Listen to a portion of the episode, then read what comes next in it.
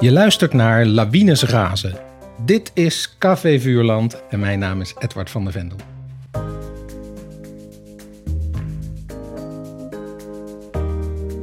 In deze podcast herlees ik klassieke kinderboeken met auteurs van nu. Hoe vers voelen de boeken nog? En wat voor auteur was er aan het werk? Dat en meer bespreek ik vandaag met schrijvers Lydia Rood en Jacques Vriends. En het boek dat wij lazen is Boris uit 1965 van Jaap ter Haar.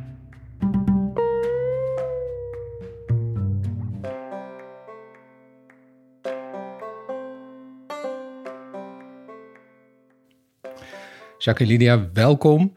Kunnen jullie alvast een, een, een, heel klein zinnetje zeggen over de, over de leeservaring, Lydia? ja, de ervaring was, tot mijn grote verrassing, ik had het echt niet verwacht. Ik eh, ben twee keer enorm aan het huilen geslagen, zodat ik echt niet meer verder kon lezen. Oh. Ja. Gaan we straks allemaal, dan willen we horen waar en hoe en, eh, en hoe lang het duurde, het huilen. Ja. Jacques? Nou, ik las het voor het laatst in 1993. Dat was het jaar dat ik afscheid nam als meester. Dat heb ik het nog voorgelezen. Dus ik, ik las het nu na zoveel jaren en ik had dus dezelfde ervaring als Lydia. Dat er echt een aantal momenten waren dat ik ontroerd was. En op een zeker moment zei Therese, mijn vrouw, ook zit je nou te huilen? Dus dat was inderdaad, ja, het is een bijzonder boek. Nou, laten we dat boek eerst even nog wat verder introduceren. En de schrijver ook. De schrijver is Jaap ter Haar. Die leefde van 1922 tot 1998. Hij was eigenlijk historicus. En hij schreef heel veel uh, geschiedkundige boeken en kinderboeken, waaronder de zesdelige serie Geschiedenis van de Lage Landen, is hij ook erg bekend mee geworden. Maar toen was hij al heel erg populair, in eerste instantie door series, Saskia en Jeroen en Ernst Jan en Snabbeltje. Maar toch het allerbekendst zou je kunnen zeggen, dat zijn, uh, zijn twee grote ja, uh, op zichzelf staande boeken. Het wereldje van Beer Lichthart, dat kreeg in 1973 de Gouden Griffel. En het boek dat wij lazen, echte klassieker, Boris. Het gaat over de 12-jarige Russische jongen Boris Makarenko. Het boek speelt in 1942 ten tijde van de belegering van Leningrad door de Duitsers. Boris' vader is gestorven en zijn moeder is erg ziek. En Boris gaat elke dag ja, op zoek naar voedsel eigenlijk. Vaak doet hij dat samen met zijn vriendinnetje Nadja. Dat is zo'n beetje de andere hoofdpersoon van het boek. En zo komen ze op een zwerftocht op zoek naar voedsel in het niemandsland buiten de stad. Ook oog in oog te staan met Duitse soldaten. Dit is allemaal maar het begin van het boek. Er, is nog veel meer. Maar Jacques, om jou te introduceren, dat is natuurlijk nauwelijks nodig, maar je bent een van onze bekendste schrijvers. Werd ook bekend door series, bijvoorbeeld die uh, over Meester Jaap.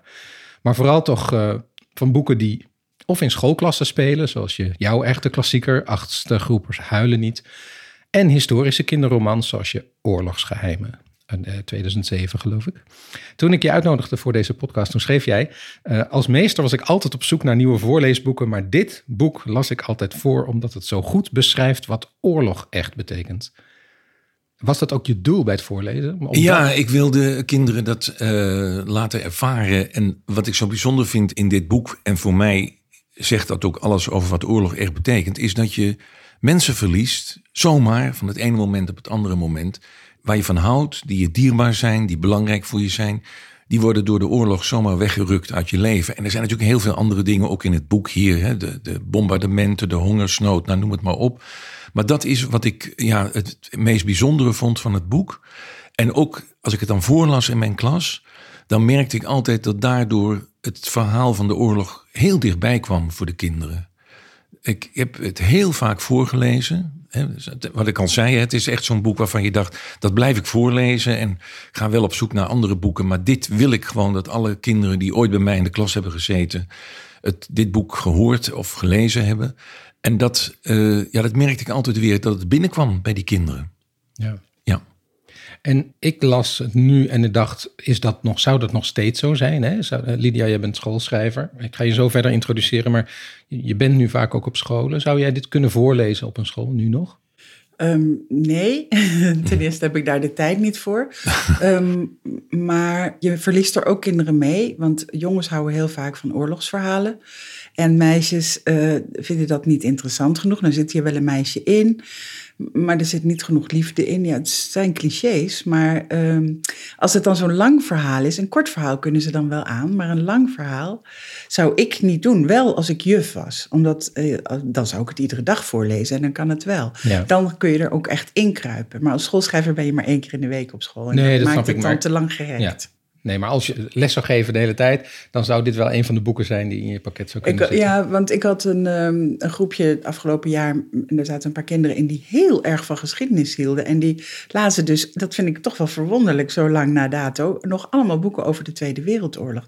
En eigenlijk kwam jouw eh, uitnodiging te laat, want anders had ik eraan gedacht om ook dit in de boekenkist te stoppen.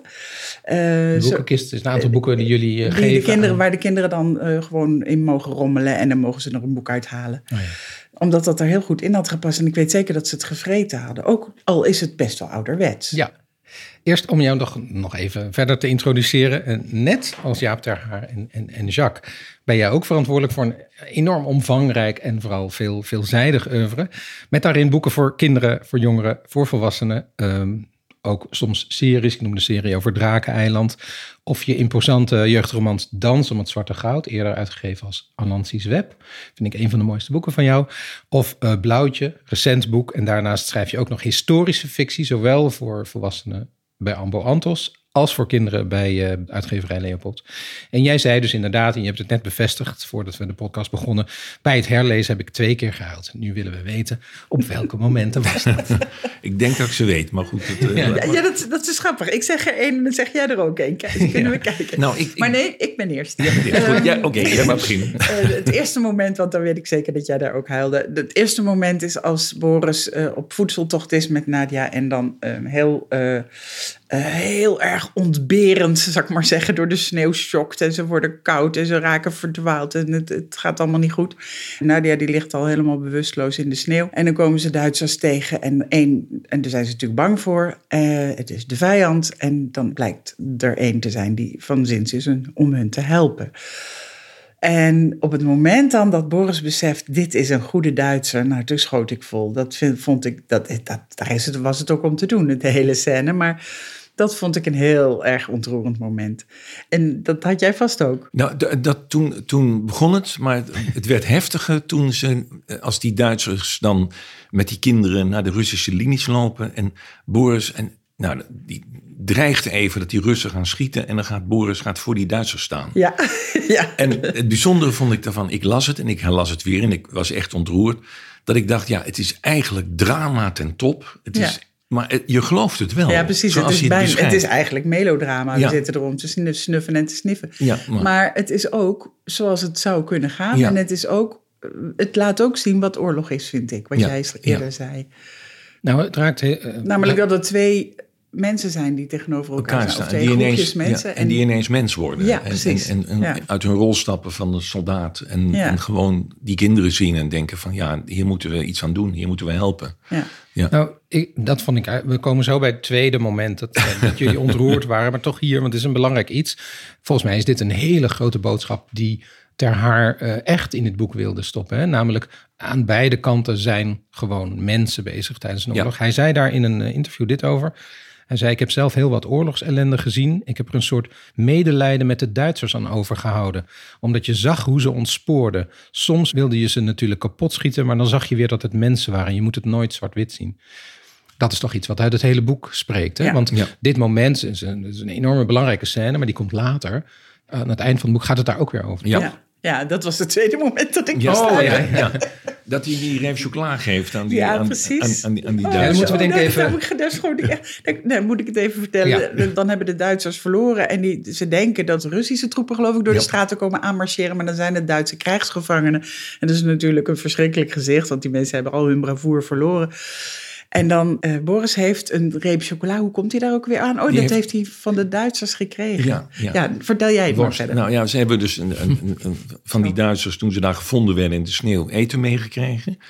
En dan eh, eh, op een zeker moment lopen die krijgsgevangenen door Leningrad en iedereen die roept. En dan wordt het ineens heel stil. Is het echt dat je denkt heel beklemmend stil. En dan stapt Boris naar voren en geeft die reep. En dan beginnen mensen Duitser, een wegschokkende Duitser, ja, ja. een weg waarvan ik denk dit zou een van die Duitsers kunnen zijn die ons gered hebben. En dan eh, gaan mensen reageren en zo. En dan is er een oudere mevrouw die legt een hand op zijn schouder. En zegt, jongen, dat heb je goed gedaan, Ja. weet je wel. Ik schiet weer vol. Oh, ja, ik ga ja, weer ja. huilen als jij het vertelt. Ja. Daarom wou ik, wou ik het niet vertellen. Nou, het is wel een kippenvelmoment. Het is ook het laatste moment van het boek. Ja. Maar dat is eh, vooral die oude dame, vind ik hoor. Ja. Die dan Ja. tegen iedereen in eigenlijk net zo dapper is als dat jongetje. Waarbij het toch ook duidelijk is. Ja. Ik denk dat Ter Haar dat misschien niet eens bewust heeft gedaan. Maar dat de echte menselijke inzet misschien moet komen van kinderen Ja. of heel oude mensen. Ja. Ja, dat zou nog eens kunnen. Ja, daar heb Ja. ik niet bij nagedacht. Maar ik had nog een derde huilmoment Oh, toen ik ja. het dagboek van, van Nadja ging lezen. Dan, dan, Ja, eh, Nadja is, is moet- zijn, vriendin, is zijn vriendinnetje. Ja. Zij is twee jaar, Boris is 12 en zij is twee jaar ouder. En ze zijn echt bevriend. En Natje is een heel origineel kind, een heel grappig kind. Met wie die allemaal gekke spelletjes doet. Van, eh, dat hij de trap af mag, maar dan moet hij steeds een vraag beantwoorden. Anders mag hij niet naar beneden. Nou ja, dat soort gekke dingen. En uiteindelijk, eh, met haar gaat hij ook op zoek naar eh, dat voedsel. En heeft dat avontuur met die Duitsers. En uiteindelijk overlijdt zij ook, net als zoveel mensen, door de honger. En zij wordt gevonden op het moment dat zij nog in haar dagboek zat te schrijven. En hij ziet kans om dat dagboek te pikken, want dat doet hij eigenlijk. Hij neemt het stiekem mee, want de hele buurt komt kijken en iedereen ontreddert en zo. En dan komt hij thuis en dan wil hij het nog niet lezen. En dan gaat zijn moeder het voorlezen. En hij wil het eigenlijk niet, maar ze doet het toch. En dat is voor hem wel heel louterend. Dan is hij weer even heel dicht bij haar. En zij schrijft zo grappig. En dat contrast dat hij leest, hè, zijn, zijn dode vriendinnetje, die hem nog ja, heel dichtbij is op dat moment. Ja. Dat en me- eigenlijk nog levenskunst ja, dat bijbrengt. ontroerde, dat ontroerde Ja. me echt, dat moment ook. En ik Ja. vond eigenlijk ook heel mooi daarin dat die moeder zo eh, koppig is eh, om het te gaan voorlezen. Ja, die gewoon Want die weet wat het met hem gaat doen. Ja, Dat vond ja, ik ja. ook heel mooi. Ja, hij wil daar niks van weten, want ze Ja. is dood. En zij zegt, nee, kom hier, we gaan het gewoon lezen. Ja. Ik moet wel zeggen dat ik toen dacht, oh, dit, dit dagboek is wel heel volwassen geschreven. Daar, daar had ik een beetje zelf een aarzeling. Maar toen las ik wat de ontstaansgeschiedenis is van het boek. Ik dacht dat het een echt dagboek was. Ja, nou, het, is dus inderdaad zo dat, kijk, de, de geschiedenis was zo. Eh, Jaap ter Haar die, eh, die was gevraagd om een boek te schrijven voor volwassenen. De geschiedenis van Rusland, zo heette dat. Dat had hij geschreven, maar hij wilde het laten verifiëren. Dus dan heeft hij het gestuurd naar de Sovjet-Russische ambassade. Daar vonden ze dat een heel goed boek. Maar hij werd meteen ontboden. En ehm, hij eh, werd uitgenodigd om een reis te maken door de Sovjet-Unie. Eigenlijk halverwege de jaren 60. De Koude Oorlog was eigenlijk nog gaande. Dus een heel bijzonder iets. Dat je achter het ijzeren gordijn, zoals we dat toen noemden, kon kijken. Eh, daar ontmoette hij dus in Leningrad de, de, de schrijver Boris Makarenko, over wie dit gaat. Hè, Die dus hem zijn kinderverhaal vertelde. En die vertelde ook over zijn, eh, ja, zijn vriendinnetje Nadja. Dus ik weet nog niet of er echt een dagboek was van Nadja. Of dat dat... Weet jij dat? eh? Dat weet ik. eh, Wat ik begrijp uit zijn nawoord, eh, dat zij wel, dat ze er echt was. Maar, Ja.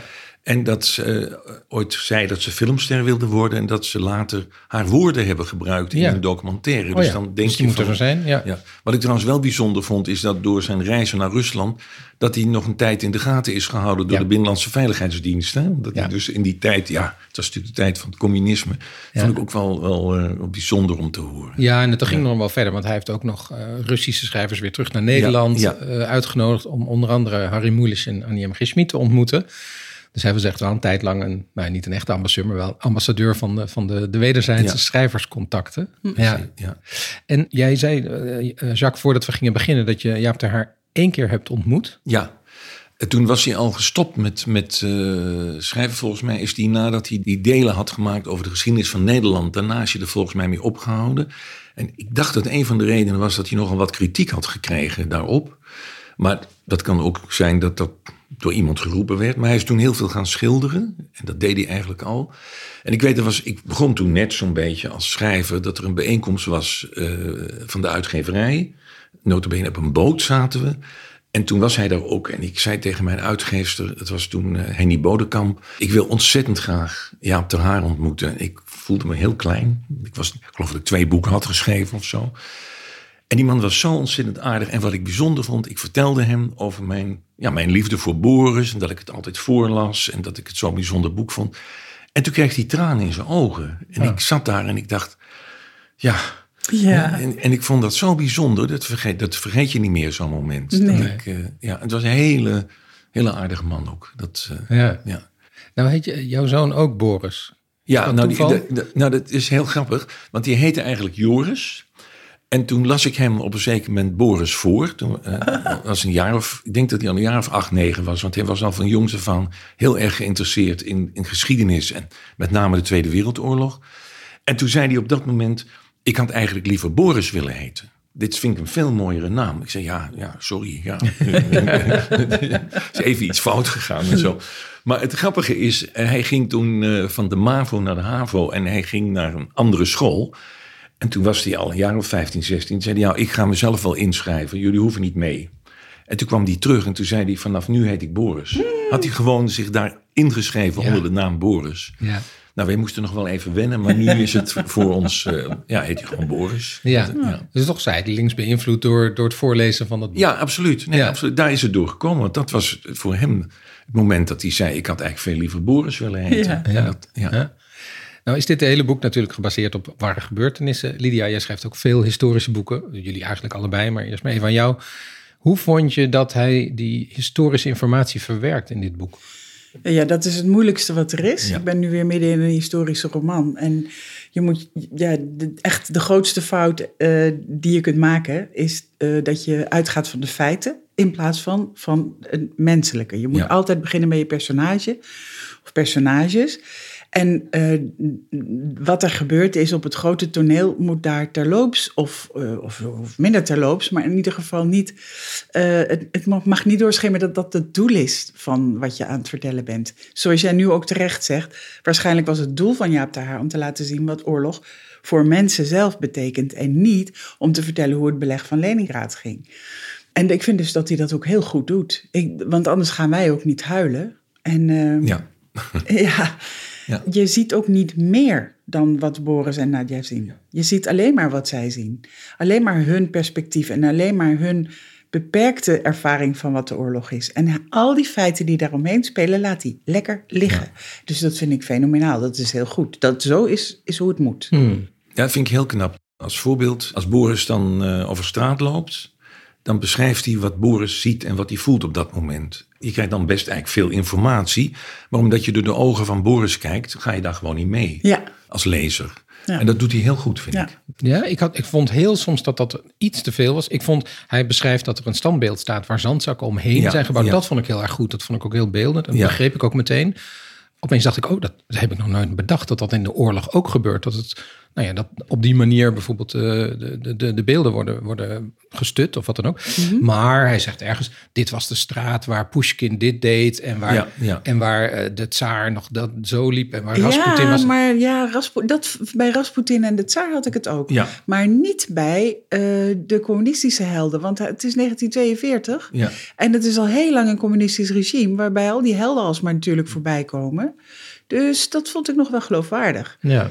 Maar bij, de, bij Rasputin begon ik ook. Toen, toen begon het bij mij ook te wringen wel. Maar dat is dus precies wat je, niet, wat je, wat je moet zien te vermijden. Nee, en wat ik soms wel had, dan eh, legt hij iets uit of vertelt over een gevoel. En dan doet hij er nog een zinnetje achteraan. Zo van nog even extra. Hebben jullie het wel goed begrepen? Ja, Ik denk dat dat nu In zin, veel minder... Boris, Boris zag Natja schrikken. Dat is al genoeg. En dan staat erachter, angst sprak uit haar grote bruine ogen. Ja, Ja. precies. Nou ja, en in dat- die zin is het ouderwet. Ja, ook ja. om de, af en toe valt hij ook in de rol van de alwetende verteller. Dan Ja. weet hij opeens meer dan de hoofdpersonen. Dat zijn kleine misstapjes, maar dat was toen nog heel normaal. ja.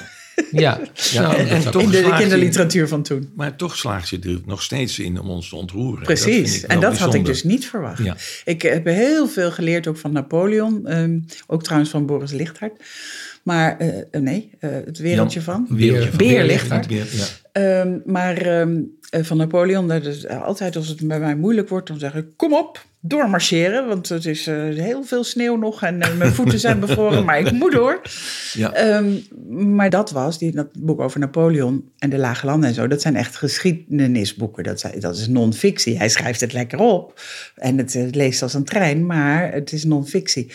Dus ik verwachtte eigenlijk dat hij meer in dat perspectief zou gaan zitten. Dat wist ik namelijk niet meer. Ik heb dit gelezen als kind, maar ik wist niet meer zo goed hoe dichtbij dit kwam. Ja. En dat viel dus heel erg mee. Nou, en dat vond ik vooral. De, de entree van het boek is fantastisch. Ik dacht echt, dit is zo goed gedaan. Want eigenlijk begint het helemaal niet per se met oorlog. Maar het begint met een angstdroom, met een nachtmerrie die Boris altijd heeft. En die is dat hij zijn, zijn vader die overleden is. Die, die vader is met een voedseltransport om over de bevroren rivieren proberen ergens voedsel te halen en terug naar Leningrad te brengen.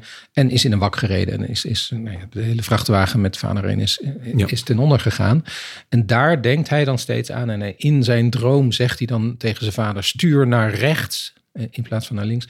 Maar het briljante, dat vond ik al heel goed om daarmee te beginnen. Maar het briljante vond ik dan dat hij daar een waterdier, een eng waterdier ziet de hele tijd. En dat komt door het hele boek terug. Het waterdier is eigenlijk ja, het zinnenbeeld van alle ellende die dit jongetje ja, dient te verwerken. Hij heeft geen keus. Vond je niet, Lydia? Dat nee. was prachtig.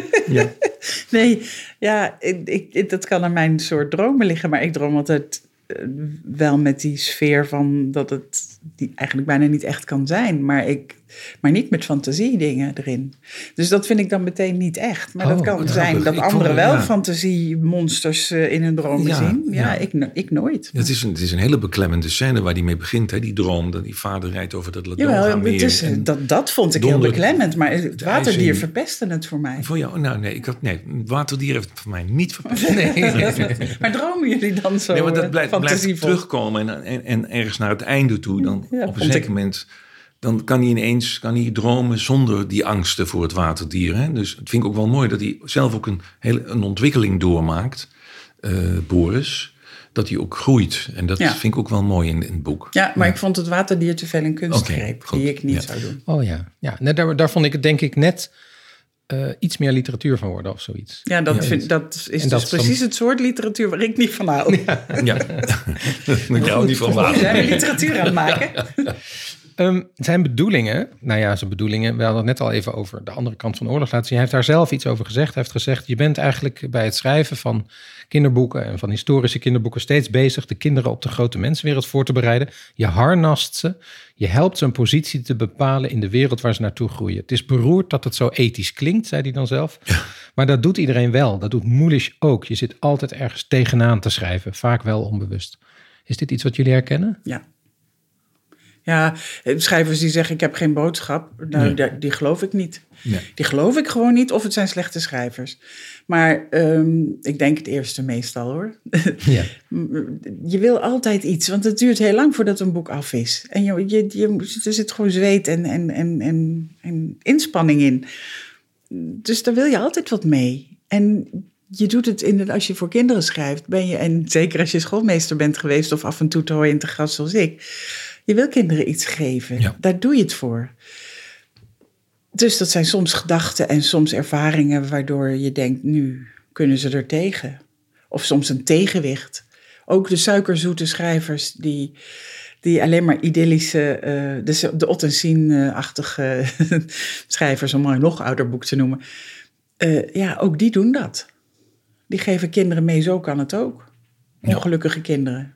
Hoe onbewust of bewust, Jacques, doe jij dat? Uh, heel bewust, maar ik vind wel dat je ontzettend uit moet kijken dat het heel expliciet wordt. Ik probeer gewoon door wat er gebeurt in de verhalen, door de manier waarop kinderen, volwassenen met elkaar omgaan, probeer ik te laten zien. Als ik denk aan mijn schoolverhalen, dan gaat het toch bijna altijd over hoe ga je met elkaar om, wat is de sfeer in een groep, hoe los je ruzies op, hoe los je problemen op. Uh, wat betekent het voor kinderen om gepest te worden of, of om buiten de groep te vallen? Ja dat, dat wil ik wel graag laten zien. Ik doe meester Jaap is er ook een mooi voorbeeld van. Hè, dat hij toch altijd weer daar probeert een, een, een, originele draai aan te geven. Of kinderen naar zichzelf te laten kijken. Van, zie je nou wel wat hier aan de hand is, wat hier gebeurt in de groep. Dus dat vind ik wel een uitdaging om dat te laten zien. En dat, dat doe ik eigenlijk ook in al mijn boeken. Hè. Ik heb ooit ook een boek over de oorlog geschreven, Oorlogsgeheimen. En ook daar gaat het weer over vriendschap en, en het verlies, uh, wat dat kan betekenen. Ja, ik denk dat je toch probeert weer steeds heel dicht bij de emotie van kinderen te komen. He, wat Jaap ter Haar dus ook doet met dit boek, dat het je toch heel erg raakt. Uh, ik kreeg laatst een brief van een meisje en die schreef over achtste groepers huilen niet. Ik heb erom gelachen en ik heb erom gehuild. En daar was ik heel trots op. Ik dacht, kennelijk heb je die uiterste emoties en alles wat daartussenin zit geraakt. Ja, en dan, dan denk ik, nou, dan heb ik het dus toch goed gedaan. Ja, en dan ben je dus vooral daarmee bezig en niet bezig met je boodschap. Want Nee, nee. oh, dan ben je wel een slechte schrijver Ja, als, je ja. dat, als je daar te veel mee bezig Nee, bent. dat Je is- feiten moet je eigenlijk bijna vergeten. En ook wat je ermee wil, moet je ook vergeten. En soms merk ik het ook pas achteraf. Dan zie ik ook pas achteraf. Oh, wacht even, ik bedoelde er wat mee. Iets te veel. Ja, ja, ja. Nee, ja. nee, ik- nee, dat hoop ik niet. Nee, Nee, nee, oké. maar ik bedoel dat ik dus niet, niet eens heb geweten dat, ik je er iets dat- mee dat- bedoelde. Ja, ja. En dat het dan pas achteraf, als ik het lees of zo, voorlees of zoiets, dat ik denk, oh, wacht even. Ja. Dus, ehm, maar, maar dat moet er nooit te dik op liggen natuurlijk. Nee. Nee. Zou ik even verder op jouw oorlogsgeheimen? Want jouw beslissing om dat boek te gaan schrijven heeft eigenlijk ook met Jaap ter Haar te maken. Ja, ja ik, nou eigenlijk dat ik het niet wilde schrijven, laat ik het zo zeggen. Ja. Eh, en, en ik noemde mijn zoon eh, Boris eh, met zijn eh, liefde voor geschiedenis en de Tweede Wereldoorlog. Dus die riep wel heel vaak tegen mij van... schrijf nou eens een boek over de Tweede Wereldoorlog. Want ik had al een paar historische kinderboeken geschreven. Ehm, en, en ik dacht, ja, maar is toch Boris... En dan heb je nog eh, Oorlogswinter van Jan Terlouw. Wie ben ik dat ik daar nog, nou niet overheen kan, maar dat ik daarnaast kan staan, laat ik dat zo zeggen. En eh, dus dat, dat bleef wel spelen, maar ik, ik durfde het echt niet aan. Want ik dacht, ja, wat voeg ik daar nog aan toe? Tot ik in Zuid-Limburg kwam wonen, daar woon ik nu al eh, 25 jaar. En in dat dorp waar ik terecht kwam, hoorde ik ineens verhalen over de oorlog. Eh, dat de NSB een behoorlijke aanhang had in dat dorp. Het speelt zelfs nu nog. Hè, dat mensen dan soms tegen me zeggen: Weet je wel, zijn, eh, zijn opa, die. eh, weet je wel, dat. Ja, dat- ja. dat- die eh, en dan dat er verder niet. Ja. Nou waren niet al die mensen vreselijke, eh, afschuwelijke NSB'ers. Er waren er ook bij die gewoon uit opportunisme lid werden om hun baantje te houden. Eh, maar er zaten ook mensen in het verzet, want we zitten vlak bij de Belgische grens. En eh, als dan Engelse piloten naar beneden werden geschoten, hè, die vliegtuigen vlogen naar het Roergebied. En nou, die schoten ze dan vanuit Zuid-Limburg, eh, probeerden ze die naar beneden te krijgen. Sprongen die parachutisten eruit, die Engelse piloten. En nou, als ze beneden kwamen, ze vielen in de handen van de Duitsers. Nou ja, dan leefden ze niet zo lang meer. Maar er waren mensen van het verzet, die hielpen ze, die verstopten ze in de grotten, eh, op zolders enzovoort. En als dan de kust veilig was, er was echt een soort geheime route via België, Frankrijk, dan naar Zwitserland. Dus zaten mensen in het verzet en er zaten Joodse kinderen ondergedoken.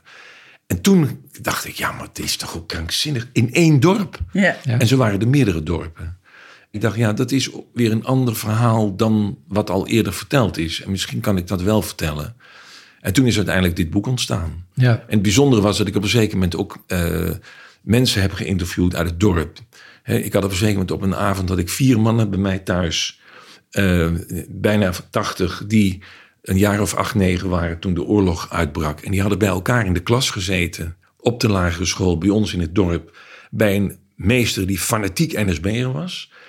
En die man, ze kwamen binnen en zeiden: Ja, die oorlog, dat weten we allemaal niet meer zo goed. Maar goed. Dus ik had gezorgd voor koffie en fly en bier. En... Nou, ik heb geloof ik twee vragen gesteld. En toen kwamen de verhalen. Echt, ik moest ze s'nachts om één uur ongeveer buiten zetten. Want anders waren ze nog eh, bezig geweest. En dat werd voor mij echt een belangrijke inspiratiebron eh, voor, voor dit boek.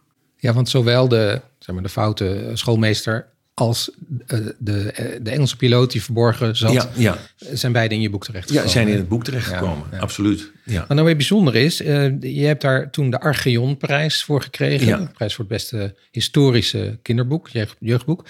En ik las, maar dat heeft vast geen verband, maar dat die werd uitgereikt door Jaap ter Haar. Die Junior. overigens niet meer leefde. Dus dat was... Het was junior. Ja, zijn zoon. En dat vond ik echt. Dat, dat, ik weet dat hij het mij gaf. En ik schoot helemaal vol. Ik dacht, ik krijg dus van de zoon van Jaap ter Haar. Het was echt fantastisch. Ja. Het, was een, een, het heette toen nog, het heet tegenwoordig de Thea. Ja, hè? Dat is, Ja. Dus ja, dat vond ik wel heel bijzonder. Dat ik daar eh, door hem die prijs. Toen heb ik nog een tijd met hem staan praten. En, maar het was echt een, een hele bijzondere ervaring, moet ik Ja. zeggen. Ja, Zoals Jaap ter Haar volschoot toen jij hem als jonge schrijver ja dat was echt. Ja, ik dacht. dat je hem zo goed vond, gebeurde dit nu Ja, gespiegeld. ja, dat was echt heel bijzonder. Mooi. Ja. Heb, eh, heb jij ooit over de Tweede Wereldoorlog geschreven? Nee, want die was van mijn broertje. Bij ons thuis eh, werden de dingen verdeeld tussen mijn broertje en mij. Rood was van hem, blauw werd van mij. En de Tweede Wereldoorlog was van hem. Dus ook alle boeken, ook dus Boris, maar eh, ook alle boeken over de Tweede Wereldoorlog waren van hem. Reis naar het einde van de nacht enzovoort. Oh ja. ja. Ehm, en eh, daardoor wist ik dat, dat ik er niet van hield. Dus zonder daar, en dat, dat geldt tot vandaag. Ehm, de Tweede Wereldoorlog is niet voor mij. Dat is merkwaardig, maar dat gebeurt in je jeugd. Dus ik heb daar zelf ook niet over geschreven. Maar ik heb bijvoorbeeld wel over de burgeroorlog in Colombia geschreven. En daar had Ja. ik, daarvoor heb ik heel veel met kinderen gepraat. Ik ben eh, daar zeven weken geweest en heb ehm, te midden van vluchtelingen, inheemse vluchtelingen, geleefd. Dat eh, heet geloof ik ontheemden. En met kinderen gepraat over hun ervaring. En het mooie was dat ze hebben dus de meest verschrikkelijke dingen gezien. Mensen die met, eh, hoe heet die, die dingen, eh, zo'n zaag, zo'n elektrische zaag of motorzaag aan stukken werden gehakt en zo voor hun ogen. De- echt afschuwelijke dingen. Maar waar hebben ze het over als het over hun oorlogservaringen gaat? Wat ze het ergste vinden, is dat ze hebben moeten vluchten en dat ze hun vrienden hebben moeten achterlaten. Ja. Dat ze hun vrienden niet meer hebben. En ehm, dat, dat heb ik onafhankelijk aan verschillende 15-jarigen gevraagd. En die komen allemaal met hetzelfde. Dat is het ergste. Ze hebben onder het bed gelegen uit, van angst. Omdat hun ouders meegenomen waren voor verhoor. En ergens gemarteld werden. Maar dat, dat hebben ze nooit te horen gekregen. Dat konden ze alleen maar raden. Dan hebben ze onder het bed gelegen van angst dat ze ook gepakt zouden worden. En wat herinneren ze zich? Dat ze hun vrienden hebben moeten achterlaten. Dus dat vond ik een hele leerzame ervaring ook. En ook tamelijk verschrikkelijk. Want Ja. dat is dus waar het ons allemaal om gaat. Om, Ja, dat zie je dus ook met, dat vind ik zo bijzonder met Boris. Hè, Al die ellende die beschreven wordt en de brisantbommen die op de stad vallen en noem maar op. Als je het boek uit hebt, wat je vooral overhoudt, Ja. is die vriendschap. Tussen die vriendschap tussen die jongen en dat meisje. En meisje, dat is dan... En, En ook en dan het met die verdriet. Duitse soldaat die Ja. dan als het ware aarzelend eh, Ja. ontluikt. Ja. Even nog het boek over Colombia, wat jij toen geschreven hebt, is Het Oog van de Condor, denk Ja. ik. Ja, ja. ja. Dat, ook een van mijn favoriete boeken van jou. Maar als we het hebben over de heftige dingen van het bestaan, dood, eh, daar hebben jullie allebei je wel eens in boeken aangewaagd, op verschillende manieren. Eh, dat komt dus ook heel erg in dit boek voor. Hoe is dat voordat je zo'n boek gaat schrijven? Ben je je dan bewust van dit gaat een, een zwaar boek worden? Ik geloof het niet. nee. Nee? Ik geloof het niet. Ja, wel dat het verhaal wat je aan het vertellen bent, eh, zeg maar de werkelijkheid die daarbij hoort, dat die zwaar is. Maar ehm, nee, nou, daar denk ik helemaal niet over na. Ja, je, je- ja, ik denk dat je ook, eh, ja, dat klinkt misschien, eh, je, je- staat in dienst van het verhaal. Ja. Ik weet dat ik heb een boek geschreven, Tien Torens Diep, dat gaat over de mijnen, jaren 50. En nou, Stef en Victor, dat zijn twee jongens die groeien op in een mijnwerkersdorp. En Stef heeft een grote broer, Joep, die werkt in, in de mijnen. En heeft een opa. En die opa die heeft stoflongen, die zit thuis, die heeft het moeilijk. En ik weet dat ik begon aan het verhaal dat ik wel dacht, nou, ik denk dat opa doodgaat. Denk ik, in de loop van het verhaal. En toen was ik het aan het schrijven, dacht ik, dit is zo voor de hand liggend. Dat iedereen, anders doen? Je ziet, ik, er moet iemand, ja, nee, dat is echt heel gek. En toen heb ik er uiteindelijk voor gekozen dat Joep, de grote broer van Stef, dat die, want zo ging het in die tijd, hè, die, die mijnongelukken, dan reed het plein van, van de, de kolonie van zo'n mijnwerkersdorp, kwam een wagentje van de mijnen en er zat een mijnpolitie in en een pastoor. En dan wist je dus, er is een dode gevallen. En dat beschrijf ik ook in het boek. En dat gebeurt ook. En dan komen ze vertellen dat Joep, die grote broer, verongelukt is. En dat is gewoon een keuze op dat moment. Ik dacht, ja, wil ik echt dat het binnenkomt? Ja. Want dat is dan zo als je denkt als schrijver. Ja. Terwijl ik overigens wel merkte toen ik het schreef dat het me ontzettend emotioneerde. Want het, Met jouw eigen broer. het was Ja. mijn- in feite mijn eigen broer die, eh, toen ik 16 was en hij was 24, toen is hij verongelukt. En pas toen ik dat opschreef, realiseerde ik me ineens dat ik over mijn eigen broer aan het schrijven was. Terwijl dat daarvoor helemaal niet. Ik dacht alleen maar, ja goed, het- nee, die opa, dat, dat is zo voor de hand liggend. Dat is, Ja, ja. ik denk, en ik denk dat het ook goed is dat je kinderen laat ervaren dat het zo ging in die tijd. Mhm. Je kreeg gewoon ineens plomp verloren bericht. Ja, je man of je kind is verongelukt. Ja, het was bij mij bij die burgeroorlog, want dat had ik ook van tevoren helemaal niet gepland. Maar op een goed moment was er een situatie dat kinderen op de vlucht waren, gewapende eh, mensen, de leden van een militie, achter ze aan. En een van de, de hoofdpersonen die had eh, een bom ingegraven in het pad en de anderen wisten dat niet. Maar hij leidde het, het, het voorste groepje. Ze waren dus allemaal om die mijn heen gelopen. En op dat moment dacht ik, ja, maar er moet wel iemand ontploffen. Er moet gewoon wel iemand dood. Anders dan beseffen wij nooit als lezers hoe erg het is Ja, en voor ja. welke keuzes je komt te Ja. staan. En toen heb ik dus, dat, dat groepje was al het pad overgestoken en die beste vriend nog niet. En toen heb ik dus besloten, hij, hij moet ontploffen. Dat wil zeggen dat mijn hoofdpersoon moest kiezen tussen waarschuw ik hem en waarschuw ik daarmee die militie en gaan we er allemaal aan? Of waarschuw ik hem niet en zie ik voor mijn ogen mijn beste vriend ontploffen op de mijn die ik zelf heb gelegd? En heb ik de rest van mijn leven dus een schuldgevoel, maar dat zul je niet realiseren zo snel. Ja, en toen moest ik ook die harde Die keuze keuze, maken, maken. ja, ik heb ja. dat niet zelf meegemaakt, Nee. Ehm, maar, maar nou ja, dan doe je dat. Maar dat weet je niet van tevoren. Nee. Nee. nee, maar wat me dan wel intrigeert, zowel bij al beide jullie voorbeelden, is dat je dan, jij had al die verhalen van de jongeren gehoord. Die zitten in je hoofd, hun gezichten zie je bij wijze van spreken voor je. Eh, daar ben je bij betrokken geraakt. Je bent misschien zelfs wel eh, in die zes weken bevriend geraakt met enkele van hun. Dat zijn allemaal emoties en ervaringen die niet zozeer met jou als schrijver te maken hebben, maar die zijn wel in jou op het moment dat je schrijft. Eh, Jacques, jij, jij vertelde in een andere eh, uitzending dat je inderdaad dat tien torens diep aan het schrijven was over die oudere broer die dan sterft. En op dat moment eh, begon te huilen toen je het schreef, omdat je dacht, waarom raakt mij dit? Ja. Het ging over je eigen broer, Ja. waar je tot dan toe niet wist dat je daarover ging schrijven. Nou, ik, ik was wel ooit van plan om dat te doen. Ehm, Ik dacht, ik wil daar misschien nog ooit iets mee, want het is echt heel heftig geweest voor mij. Ja. Mijn ouders waren gescheiden, dus hij, was, hij nam min of meer de rol van mijn vader over. Maar ik had dat altijd een beetje zo van, nou, nou dat komt nog wel eens een keer. Ik weet niet hoe, maar misschien... En dan was het ineens, voordat Ja. ik het in de gaten had eigenlijk. En dat was wel heel intrigerend dat dat gebeurde. Ja. Maar hoe, ga, hoe vindt dan die mengeling van de mens en de schrijver plaats? Waar, waar begint de techniek, waar houdt de emotie Vroeg op? de gouden griffelwinnaar. Ehm Edward, hoe ik doe jij heb dat? geen, geen gouden griffels gewonnen.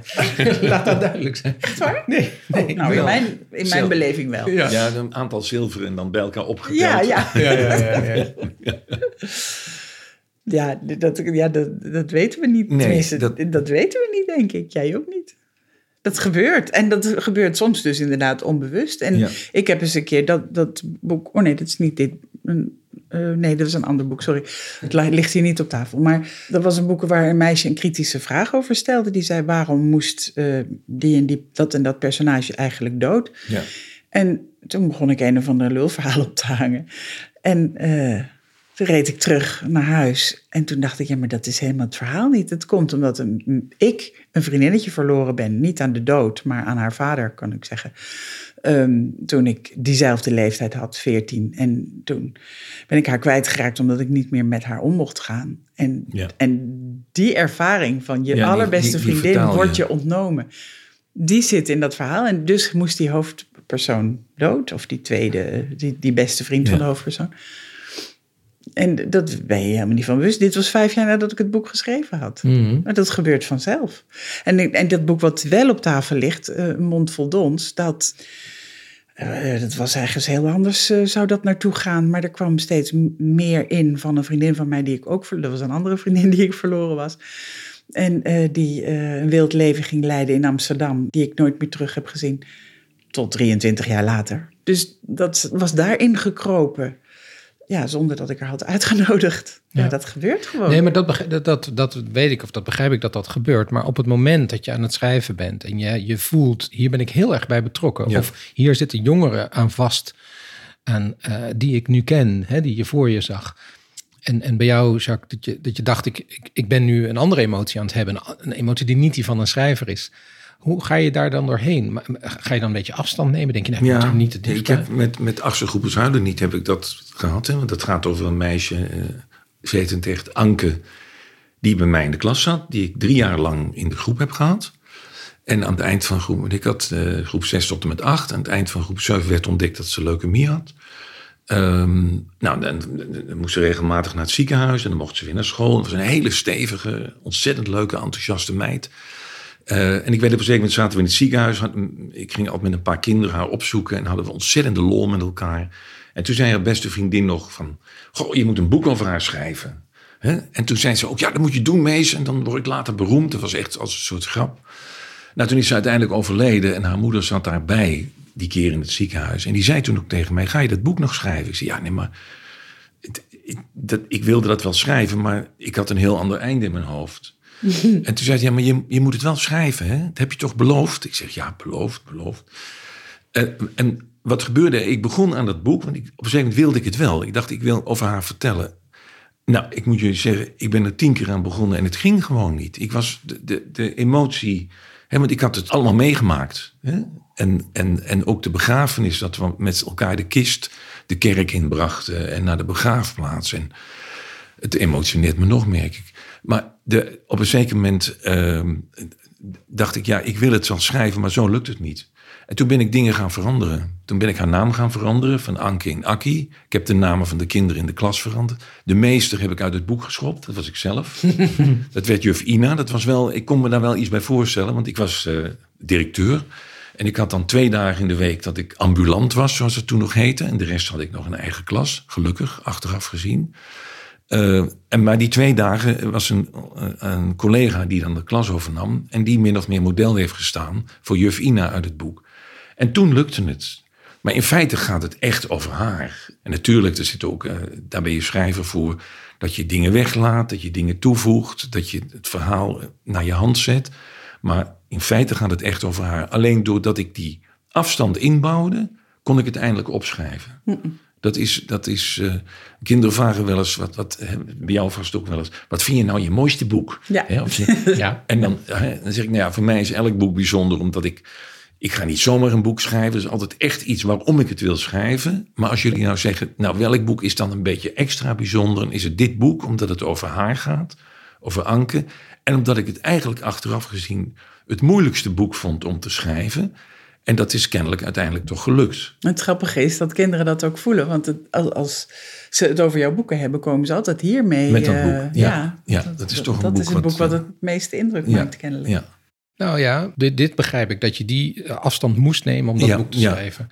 Maar heb je dan ook niet als, als mens, als de meester die Anke, Anke An- ja, kende, in het boek heet ze ehm, ook niet een beetje het idee van ik heb toch een beetje, nou niet verraden, maar, maar de, de waarheid naar mijn hand gezet in zo'n ernstige situatie? Nou, wat ik bijzonder vond is dat, daar, ik vind het wel leuk dat je dat vraagt, want eh, ik had het natuurlijk met haar ouders over gehad. Ik zei, willen jullie het van tevoren lezen? Dat wilden ze niet.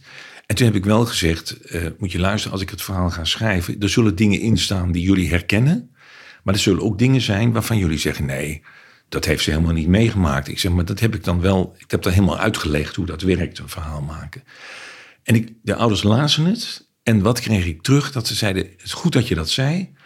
Er zijn momenten dat we zeiden, oh ja, dat is helemaal zo gegaan. Er zijn ook dingen in waarvan we dachten, oh nee, dat, dat was niet zo. Maar wat we wel herkenden was onze dochter. Je hebt haar beschreven zoals ze echt was.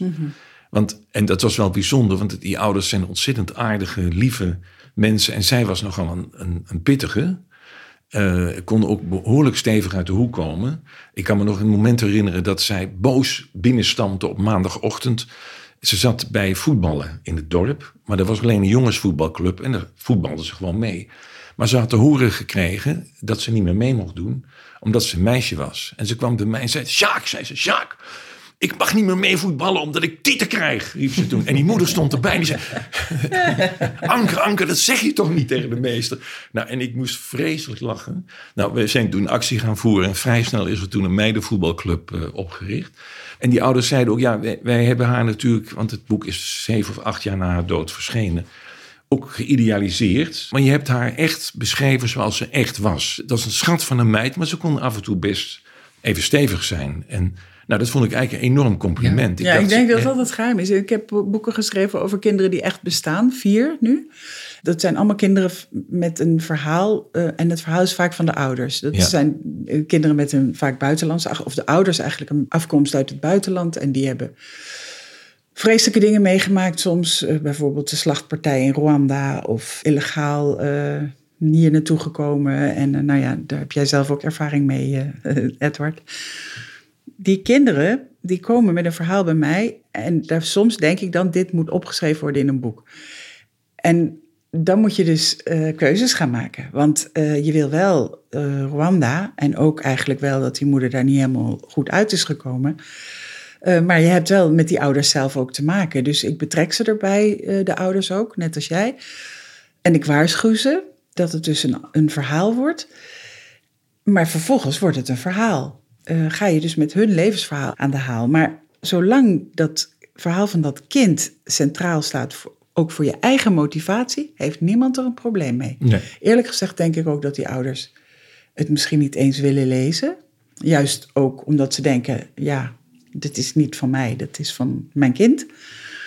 Maar zolang je maar je focust op dat kind, vinden ze het goed. Ja. En dan kun je dus door het literair te maken, door, nou ja, literair, het zijn heel toegankelijke boeken, maar ehm, trouwens, dat is een valse tweedeling. Zo is het. Heel goed, heel goed. Ja. Vinden wij in elk geval. Ja, dat vinden we alle drie. Denk ik. Maar, nee, maar, maar het zijn dus ook boeken waarin soms dingen expliciet staan uitgelegd, eh, die in een ander boek niet hoeven uitgelegd te worden. Omdat het eh, niet speciaal is gericht op kinderen die heel goed kunnen lezen of heel veel leeservaring hebben. Maar waar het om moet gaan is dat het echte verhaal van een echt kind met zijn echte problemen erin staat. En daar hoort dus ook gekke opmerkingen over Tieten bij, bijvoorbeeld. Of ook dat een kind van school komt en zich terugtrekt op zijn kamer en een zak snoep gaat leegvreten omdat hij die dag eh, weer vreselijk eh, behandeld is. Ja, zolang je dat doet, vindt Ja. iedereen het oké. Ja. En is het voor jezelf ook oké. Ook dat je er dan aan de buitenkant wat aan friemelt en frummelt. En hoe, eh, hoe voorkom je bij dat soort verhalen, eh, ook soms zware verhalen, heel zware verhalen, dat het eh, sentimenteel wordt? Nou, ik heb die, ik weet die scène hè, van dat, dat eh en dat Stef te horen krijgt dat zijn broer eh, verongelukt is. Ik weet, dat was s'avonds laat, schreef ik die, met tranen enzovoort. En ik ben maar doorgegaan hè, met typen. En de volgende dag ben ik het over gaan lezen. En toen dacht ik, het is te veel. Ja. En dan, dan ga je weer even als schrijver hè, eh, kijken en denken van... nou, hoe kan ik het nou zo op papier zetten dat het geloofwaardig is... maar dat het geen melodrama wordt, maar dat je wel geraakt wordt als lezer. Dus je kunt je achteraf dan wel, tenminste dat heb ik dan wel bij dat soort scènes. Bijvoorbeeld, ik had bijvoorbeeld een scène, achtste groepers huilen niet. Eh, de laatste ontmoeting tussen juf Ina en Akki. Dan ligt ze al op de intensive care. Nou, zo heb ik haar twee dagen voor haar, dat ze overleed, gezien. En ik kon via de intercom nog met haar praten. Nou, ze kon nauwelijks meer praten. Ze lag aan slangen en toestanden. En ik stond daar met, met haar vriendinnetje. Die had ik meegenomen. Die, eh, ook om afscheid te nemen, haar beste vriendin. En dan, ja, dan, ze lag daar en haar moeder zat bij. En ze zei, eh, Anke, Anke, Sjaak is er, Sjaak is er. En toen gingen die ogen open en dat handje ging even omhoog. Nou, ik brak zo ongeveer. Maar dat, en dat, dat heb ik wel beschreven in het boek. En dat was ook zo'n scène die je dan opschrijft en later overleest en denkt, mag iets minder. Het moet, Ik wil wel dat het binnenkomt, maar je moet oppassen dat je eigen, omdat hier je eigen emotie echt. Ja, maar ik denk dat dat niet terecht is. Ik denk dat je dit best had kunnen laten staan. Ik, ik, weet niet precies hoe dat in het boek is terecht Ja, maar het is een kwestie geweest van woorden hoor. Het is niet een kwestie van dat ik die hele scène her- herschreef. want Nee, ik nee. dacht net even iets. Iets minder expliciet Ja, Mhm. of zo. ja, ja. Dat, Soms heeft het ook te maken met de plaatsing, toch? Van dat soort zinnen. Dat je niet bijvoorbeeld je, je, je hoofdstuk daarmee eindigt. En Ja. toen zwaaiden ze nog een laatste keer. ja, Weet je nee, wel? dat Zo. is niet. Nee, dat dus waarschijnlijk heb je dat. ook heb je Ja. het ergens ja, Ja. in een grotere scène. Ja, ja, het zit in een scène in het ziekenhuis. Dat is. Ja. Ja. En je hebt toch ook ervoor gekozen om eh, anders dan in de film, één van de verfilmingen, het is, het is twee keer verfilmd volgens mij, hè? Nee, het is één keer, één keer. Oh ja, er is ook nog een, een, een Noorse eh, Ja. versie. Ja. Maar volgens mij is een van de twee landen die hebben een sterfscène toegevoegd, wat, je, wat niet in, die niet in het boek staat. Nou, nee, die hebben, dat viel mij op dat, dat eh, ik in, in, de, in de Nederlandse versie is het zo dat. eh, op het moment dat zij overlijdt, dan doet ze haar ogen dicht. Dan gaat die camera omhoog, die gaat de- naar de lucht. En dan naar beneden, want er zijn daar beneden kinderen aan het voetballen. En dat, dat wordt niets bij gezegd, maar je snapt gewoon van dit is het. En de Nooren die hebben dus een eh, remake gemaakt in het Noors. En ik dacht toen, ik mocht bij de première zijn. eh, en ik dacht, nou, eh, die Nooren, dat zijn toch hele nuchtere mensen. Wat gebeurde er? Die, diezelfde scène, ze hadden gewoon heel goed gekeken hoe het origineel was. Diezelfde scène, dus camera op Akki, camera gaat omhoog. En ik dacht, nou gaat hij de lucht in. Nee, hij draaide weg. En daar stonden de ouders van Akki. En die stonden daar vreselijk te huilen. Die waren Mm, stom. helemaal Ja, gebroken. dat is te- en toen ook nog een beeld van achteren. Dat je die ouders zo sch- schokschouderend ziet staan. En toen ging de camera pas naar buiten. En ik dacht, hé? het is gewoon te veel. Ja. Ja. Ja, Nou en ja, ik vroeg te dat later. expliciet. aan- je laat ja. het te, te erg zien. Dan voelt de lezer of de kijker Ja. het niet meer. Nee, en toen vroeg ik dat later aan die regisseur. En die zei, ja, maar... Ik zei, ik dacht dat jullie Noeren juist zo nuchter waren. Toen zei ze, nou, dat is juist het probleem. We moeten er hier een schepje bovenop doen, anders komt het niet binnen. Oh. Nou, ik vond het echt te veel. Ik vond het echt te veel. Maar toch heb ik dat bij mezelf. Ik, ik ben nou juist altijd te bang dat het te melodramatisch wordt. En dat het te, überhaupt dat te dramatisch wordt. En mensen lezen soms helemaal over mijn plot of mijn prachtige momenten heen. Dus ik weet nu... ja, Heb ik zo goed bedoeld. Ja. dan- nou ja, dan staat het te veel tussen de regels. Dus Ja. ik heb geleerd om het dan toch iets, Iets uit, explicieter. eruit uit ja. tussen die regels uit te halen. Ja. Ja, dan moet er dus inderdaad soms een schepje bovenop. Ja, ja. Maar zodra je het gaat benoemen, is het weg. Ja, het weg, ja. Het Ja. moet wel uit de gebeurtenissen Ja. en de houdingen en de, En wat er gezegd wordt. wordt er, en de woorden die gezegd worden Ja, komen. ja, ja, Ja. bijzonder. Even terug nog weer naar Jaap ter Haar. Ja. Het is een, een man van een oeuvre. Hij heeft heel veel boeken geschreven. Eh, het is ook een heel consistent oeuvre. Want je ziet echt dat hij een paar stromen heeft. Inderdaad die, die boeken over kleuters, voor kleuters series. Eh, maar voor de rest heel veel boeken die door de historie gevoed zijn. Ehm, overigens even tussen haakjes. Hij heeft geen prijs voor dit boek gekregen. Nee, En dat is een is- krankzinnig verhaal. Ja, dat is klopt. Want er was dat jaar, werd de Gouden Griffel, dat heette toen nog anders, heette kinderboek van het jaar, werd gewoon niet uitgereikt, omdat de jury er niet uitkwam. En ik weet ook waarom. Oh, Ik, de toenmalige eh, directeur van de school waar ik stage liep in Amsterdam, de Merkelbach School. Ik ben er overigens later gaan werken toen ik van de opleiding afkwam. Andries Oldersma, die zat in die jury. Dat was, een, was fantastisch. Zijn school was echt een boekenschool. Je had een prachtige schoolbibliotheek. Je was zelf helemaal gek van kinderboeken. Doordat ik bij hem op school terecht kwam, ontdekte ik ook echt weer opnieuw het kinderboek. En die zat in die jury. En die heeft mij toen later verteld dat er een jurylid was die tegen de bekroning was, omdat er een goede Duitser in zat. ja, En dat vond ik zo. Dat was welk kennelijk. jaar was dat? Dat is in 67. 67 geweest. Zo. En dat is dan zo. Dat je denkt, dat is dus een totaal andere tijd geweest. Dat, dat, eh, en ik, ik herken het in zoverre dat mijn ouders waren ook ontzettend anti-Duits. hè. Die, ja, die hadden natuurlijk de oorlog volop meegemaakt. En ik ook jarenlang niet iets had van ik ga op vakantie in Duitsland. Tot we een aantal jaren geleden bedachten we gaan. En toen kwamen we erachter dat het een ontzettend mooi land was. En ontzettend aardige mensen. En ik dacht, een raar vooroordeel heb je dan. Onbewust hoor, want ik, was, ik zei niet be- bewust van ik wil niet naar Duitsland. Maar we gingen gewoon niet. Nee. En dat is toch wonderlijk dat dat nog zo lang Ja, tot in die jaren. Ja, ik hoor het van iedereen dat ze nu pas naar Duitsland gaan. Ja. pas de laatste jaren. Ja, het gekke was dat er toen, eh, er er werd wel een soort, soort shortlist bekendgemaakt. Want Ja. het ging dus tussen, tussen Boris, tussen kinderverhalen van Paul Biegel Ja. en tussen de torens van februari van Tonke Dracht. Nou, voorwaar geen kleine schrijver. Ja, ja. Alle drie dus niet goed genoeg geacht om eh, in dat jaar de prijs te krijgen. Krankzinnig. Waanzinnig. Toen is er een, een nieuwe jury opgestaan van een soort verzamelde critici. Ja. Die hebben gezegd, dit kan niet. Wij geven zelf wel een prijs. De prijs van de kritiek, die is later is niet meer uitgereikt. Maar die Ja. is toen wel naar Boris gegaan. Ah, ja. Ja. In die groep van critici zat bijvoorbeeld de schrijfster Miep Diekman. Die eh, best eh, altijd op de barricade stond, denk Ja, ik. Dus, oh, heel Ja. goed. Ja. maar inderdaad, eh, ook, ook Jaap ter Haar heeft wel eens in, in eh, interviews gezegd dat hij vermoedde, en dat is dus nu bevestigd, Ja, dat ja, het toch dat- wel te maken had met de iets te genuanceerde blik op, eh, Ja. op wat Ja. toen nog de vijand was Ja. natuurlijk. Ja. Maar oeuvre had ik het over. En, en, eh, het is toch denk ik mooi als je terugkijkt op al die werken van in dit geval Jaap ter Haren, dat, dat dat allemaal op de een of andere manier bij elkaar hoort. Het zijn niet heel veel uitstapjes.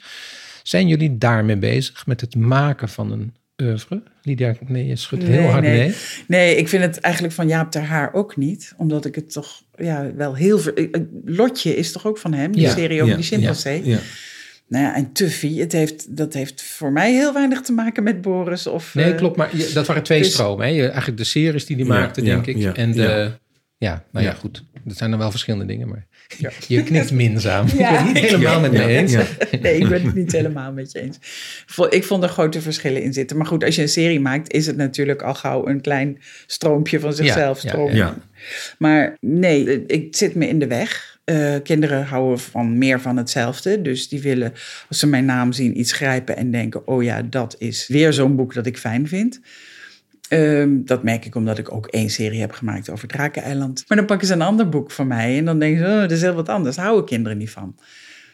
Dus het zit me in de weg, maar ik kan, ik kan er niks aan doen. Ik moet soms dit schrijven en soms dat. En eh, ja, en om verschillende redenen. En dan ook weet ik niet voor welke leeftijd het wordt per se. Dat, dat, dat vormt zich, dat, dat, dat gebeurt. En dan zegt de uitgever voor welke leeftijd het geschreven is.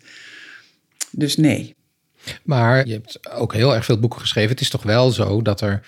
Oké, je kan dan verschillende stromen in jouw werk zien, maar die stromen die worden wel gevoed door meerdere boeken. Dus je hebt Jawel. meerdere historische Ja. boeken. Je hebt Jawel, meerdere- maar stijlen bijvoorbeeld. Ik kan ook in verschillende stijlen schrijven. Ik schrijf ook soms expres heel toegankelijk en soms expres voor vrouwen. Niet omdat ik dan de hele tijd aan een voorbeeldvrouw denk die ik in mijn hoofd heb of zoiets, of een voorbeeldkind, maar omdat ik denk dat dit is zo'n soort verhaal. Dat is voor zo. Voor, nou ja, voor, altijd voor mij, maar dan mij als kind of mij als, eh, als eh 35-jarige of zoiets. Dat verkleurt de stijl mee. Je zou niet eens een stijl kunnen aanwijzen. Hoewel sommige van mijn beste vrienden het daar niet mee eens zijn. Nou ja, maar, ja. En hoe bepaal je dan wat je volgende project wordt?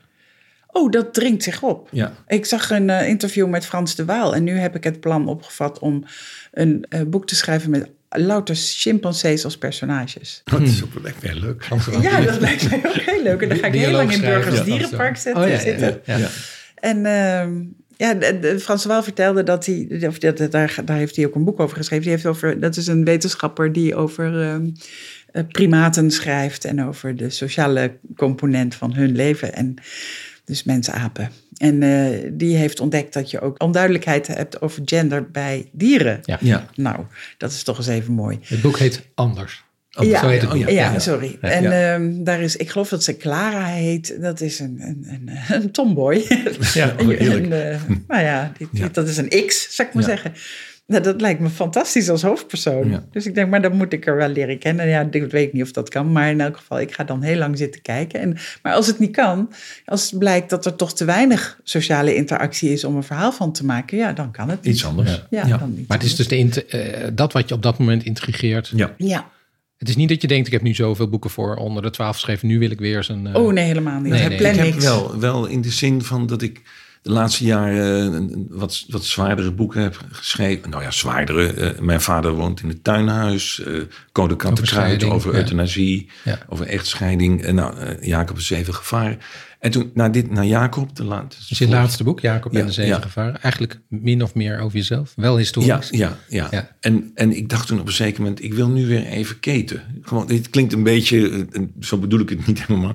Dus ik, ik ga gewoon een nieuw deel van de Bende van de Korenwolf schrijven. Dat is een serie over kinderen in een hotel. En ik heb die serie een aantal jaren geleden voor mijn gevoel afgesloten. Maar in de loop van de tijd zijn er dan toch weer dingen dat ik denk... oh, dat is ook wel leuk zeg, voor, voor de bende. Of dat is leuk. En nu had ik echt zoiets naar deze boeken... die dan wat tussen aanhalingstekens wat zwaarder zijn... dat ik dacht van nou, ik wil nu weer even gewoon lucht en, en licht. En, en, en hè, het gaat over vier kinderen. De oudste is 14, de jongste is vijf. eh, die chemie tussen die kinderen, wat er allemaal gebeurt in het hotel in Zuid-Limburg, want daar staat het hotel. Het is dan gewoon heel lekker om even, gewoon weer jezelf even, eh, ja, dat je een beetje buiten gaat spelen voor je gevoel. Ja. Als, als tegenhanger. Ja. En, maar de- ik ben nu alweer aan het nadenken over het volgende boek. Dat, dat, dat je denkt van nou, ik wil nu alweer even iets aanpakken. En niet dat die korenwolf, dat dat niet goed zou zijn, maar dat is een soort lichtheid die dan... Spielerij tussendoor. Ja, dat- dat is en ook leuk om te doen. Ja. Maar daarvan kan je toch zeggen, alleen al doordat het serie is, dat het bij jou past. Het is niet eh, totaal nieuw voor jou. Nee, Je hebt nee. meer van dit soort boeken vind- geschreven. ja, ja. Dus daar, eh, is het bij jou niet zo dat, dat je en de wat nou, zwaardere boeken, maar in ieder geval boeken die, waar een, een bepaald maatschappelijk probleem aan Ja. de grondslag ligt, Ja. dat je die hebt gemaakt, je schoolboeken en misschien je serieboeken? En, en de geschiedenis natuurlijk, eh, historisch. Ja, Ja, ja. ja, ja. dat zijn zo'n beetje de hoofdlijnen, zou je Ja. kunnen zeggen. Maar het is niet zo dat ik, net als jij, dat ik, het, het is echt wat op je pad komt. Dat Ja. je denkt, of dat je denkt, oh, nu heb ik eigenlijk wel heel veel zin. Of, hé, hey, dat onderwerp, dat intrigeert mij, daar wil ik iets mee. Of, Ik heb ja. net een heel prachtig boek geschreven, al zeg ik het zelf. Ja. Met verhalen over een echt bestaande held. Ehm, eh, een hi- historische figuur in de 6e eeuw voor Christus in de Arabische wereld. ja. Die eh, versloeg in zijn eentje hele legers. En leeuwen en wolven en, en nog wat. Alleen maar om een meisje te veroveren dat hij niet mocht krijgen, omdat hij, eh, zijn moeder was geroofd en eh, als slavin te werk gesteld. En hij was dus van te lage komaf om met een eh, meisje, de dochter van de hoofdman, te trouwen. Die verhalen die worden in de Arabische wereld verteld, overal in de Arabische wereld. En mijn man heeft die gehoord als kind en heeft daar stripboeken van gelezen. En die zei, daar moet je eens een keer wat mee doen. Ja.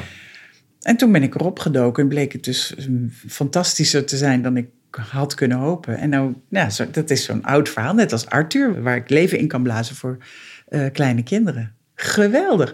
Maar ja, zonder die man had ik dat niet geweten. Nee, nee, nee. dus, Dit boek gaat bij Querido komen, ja, denk ik. Hè? Ja. Hoe, hoe, heet het? Het komt te heten De Heldendaden van Anter. Anter, Anter ja, ja. Nou, we zijn een beetje aan het eind van, de, van het gesprek. Laatste afsluitende vraag is uh, het herlezen van, van Boris. Wat heeft het ook iets opgeleverd voor jullie schrijverschap, denk je? Naar wie kijk je? Allebei. Allebei. Ja, eerste antwoord, ja. ja. ja, Nou ja, ik, ik, wat ik zelf, wat, omdat het boek me toch weer ontroerde. En dat bevestigde me ook wel in het gevoel dat ik, ja, dat ik als schrijver, wat ik altijd denk, ik wil heel dicht bij de emotie van kinderen komen. Dat is wat ik ook, ook zelfs in, in een serie als De Korenwolf, er gebeuren ook dingen in waarvan ik dan hoop dat kinderen daardoor echt geraakt worden. En, en uh, hè, want nu het nieuwste deel wat nu komt, wat ik dus ben gaan schrijven, dan wordt er, dreigt er een weg te worden aangelegd uh, achter het hotel. Nou, dat is dan reden genoeg hè, om in actie te komen. Want een prachtige bos wat daarachter ligt en de, dassen die daar wonen, die worden bedreigd. En ik had met dit boek, met Boris, dat ik dacht, ja, als je die emotie kunt raken bij een kind. Hè, en het is ook uh, soms ook heel geestig. Ik bedoel, die, die Natja is een heel grappig kind. Zeker als je haar dagboekfragmenten leest. Daar moest ik echt om glimlachen. Dus ik denk, ja, als, als dat lukt als schrijver, en Jaap de Haar lukt dat, dan vind ik dat ik het goed gedaan heb. Ja, ja en ik denk, of ik dacht toen ik het uit had, ik ben hier misschien meer door beïnvloed dan ik uh, ooit wist of gedacht had. Om diezelfde reden als ja. wat jij noemt. Dat je dus uh, ja, show don't tell. En, um, en, en, en de grote geschiedenis moet een organisch onderdeel zijn van het persoonlijke verhaal. Al die dingen probeer ik. Uh, het lukt de ene keer beter dan de andere keer. Maar ik denk dat ik dat geleerd heb van. Ik denk, ik denk gewoon van Jaap ter Haar. Ja, nog ja. een paar hoor. Maar ja. Uh, omdat hij zo realistisch schrijft, denk ik dat ik dat gewoon opgepikt heb. zonder er me ooit van bewust te zijn geweest. Ja, ja. ja. Wat mooi dat dat dan nu dubbel bewust geworden is. Ja. Ja. Dank jullie wel voor het gesprek. Het en jij ook bedankt. jij ook bedankt. Graag gedaan. Leuk om te doen. Ja, echt goed.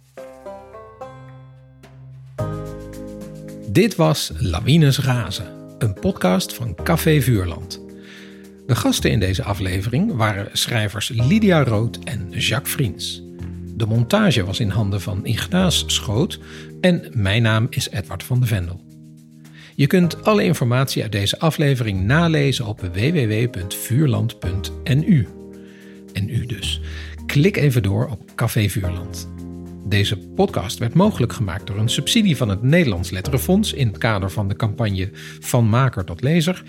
En we bedanken de erven Rutgers van der Loef en uitgeverij Ploegsma voor het mogen gebruiken van de naam Lawines Razen. Het logo is van Floor de Goede en volgende week maandag is er weer een nieuwe aflevering. Dan bespreken we Berichten voor bezorgde kinderen, gedichten en liedteksten van Willem Wilmink. En de gasten zijn dan Jan Beuving en Bette Westera. In de tussentijd veel herleesplezier.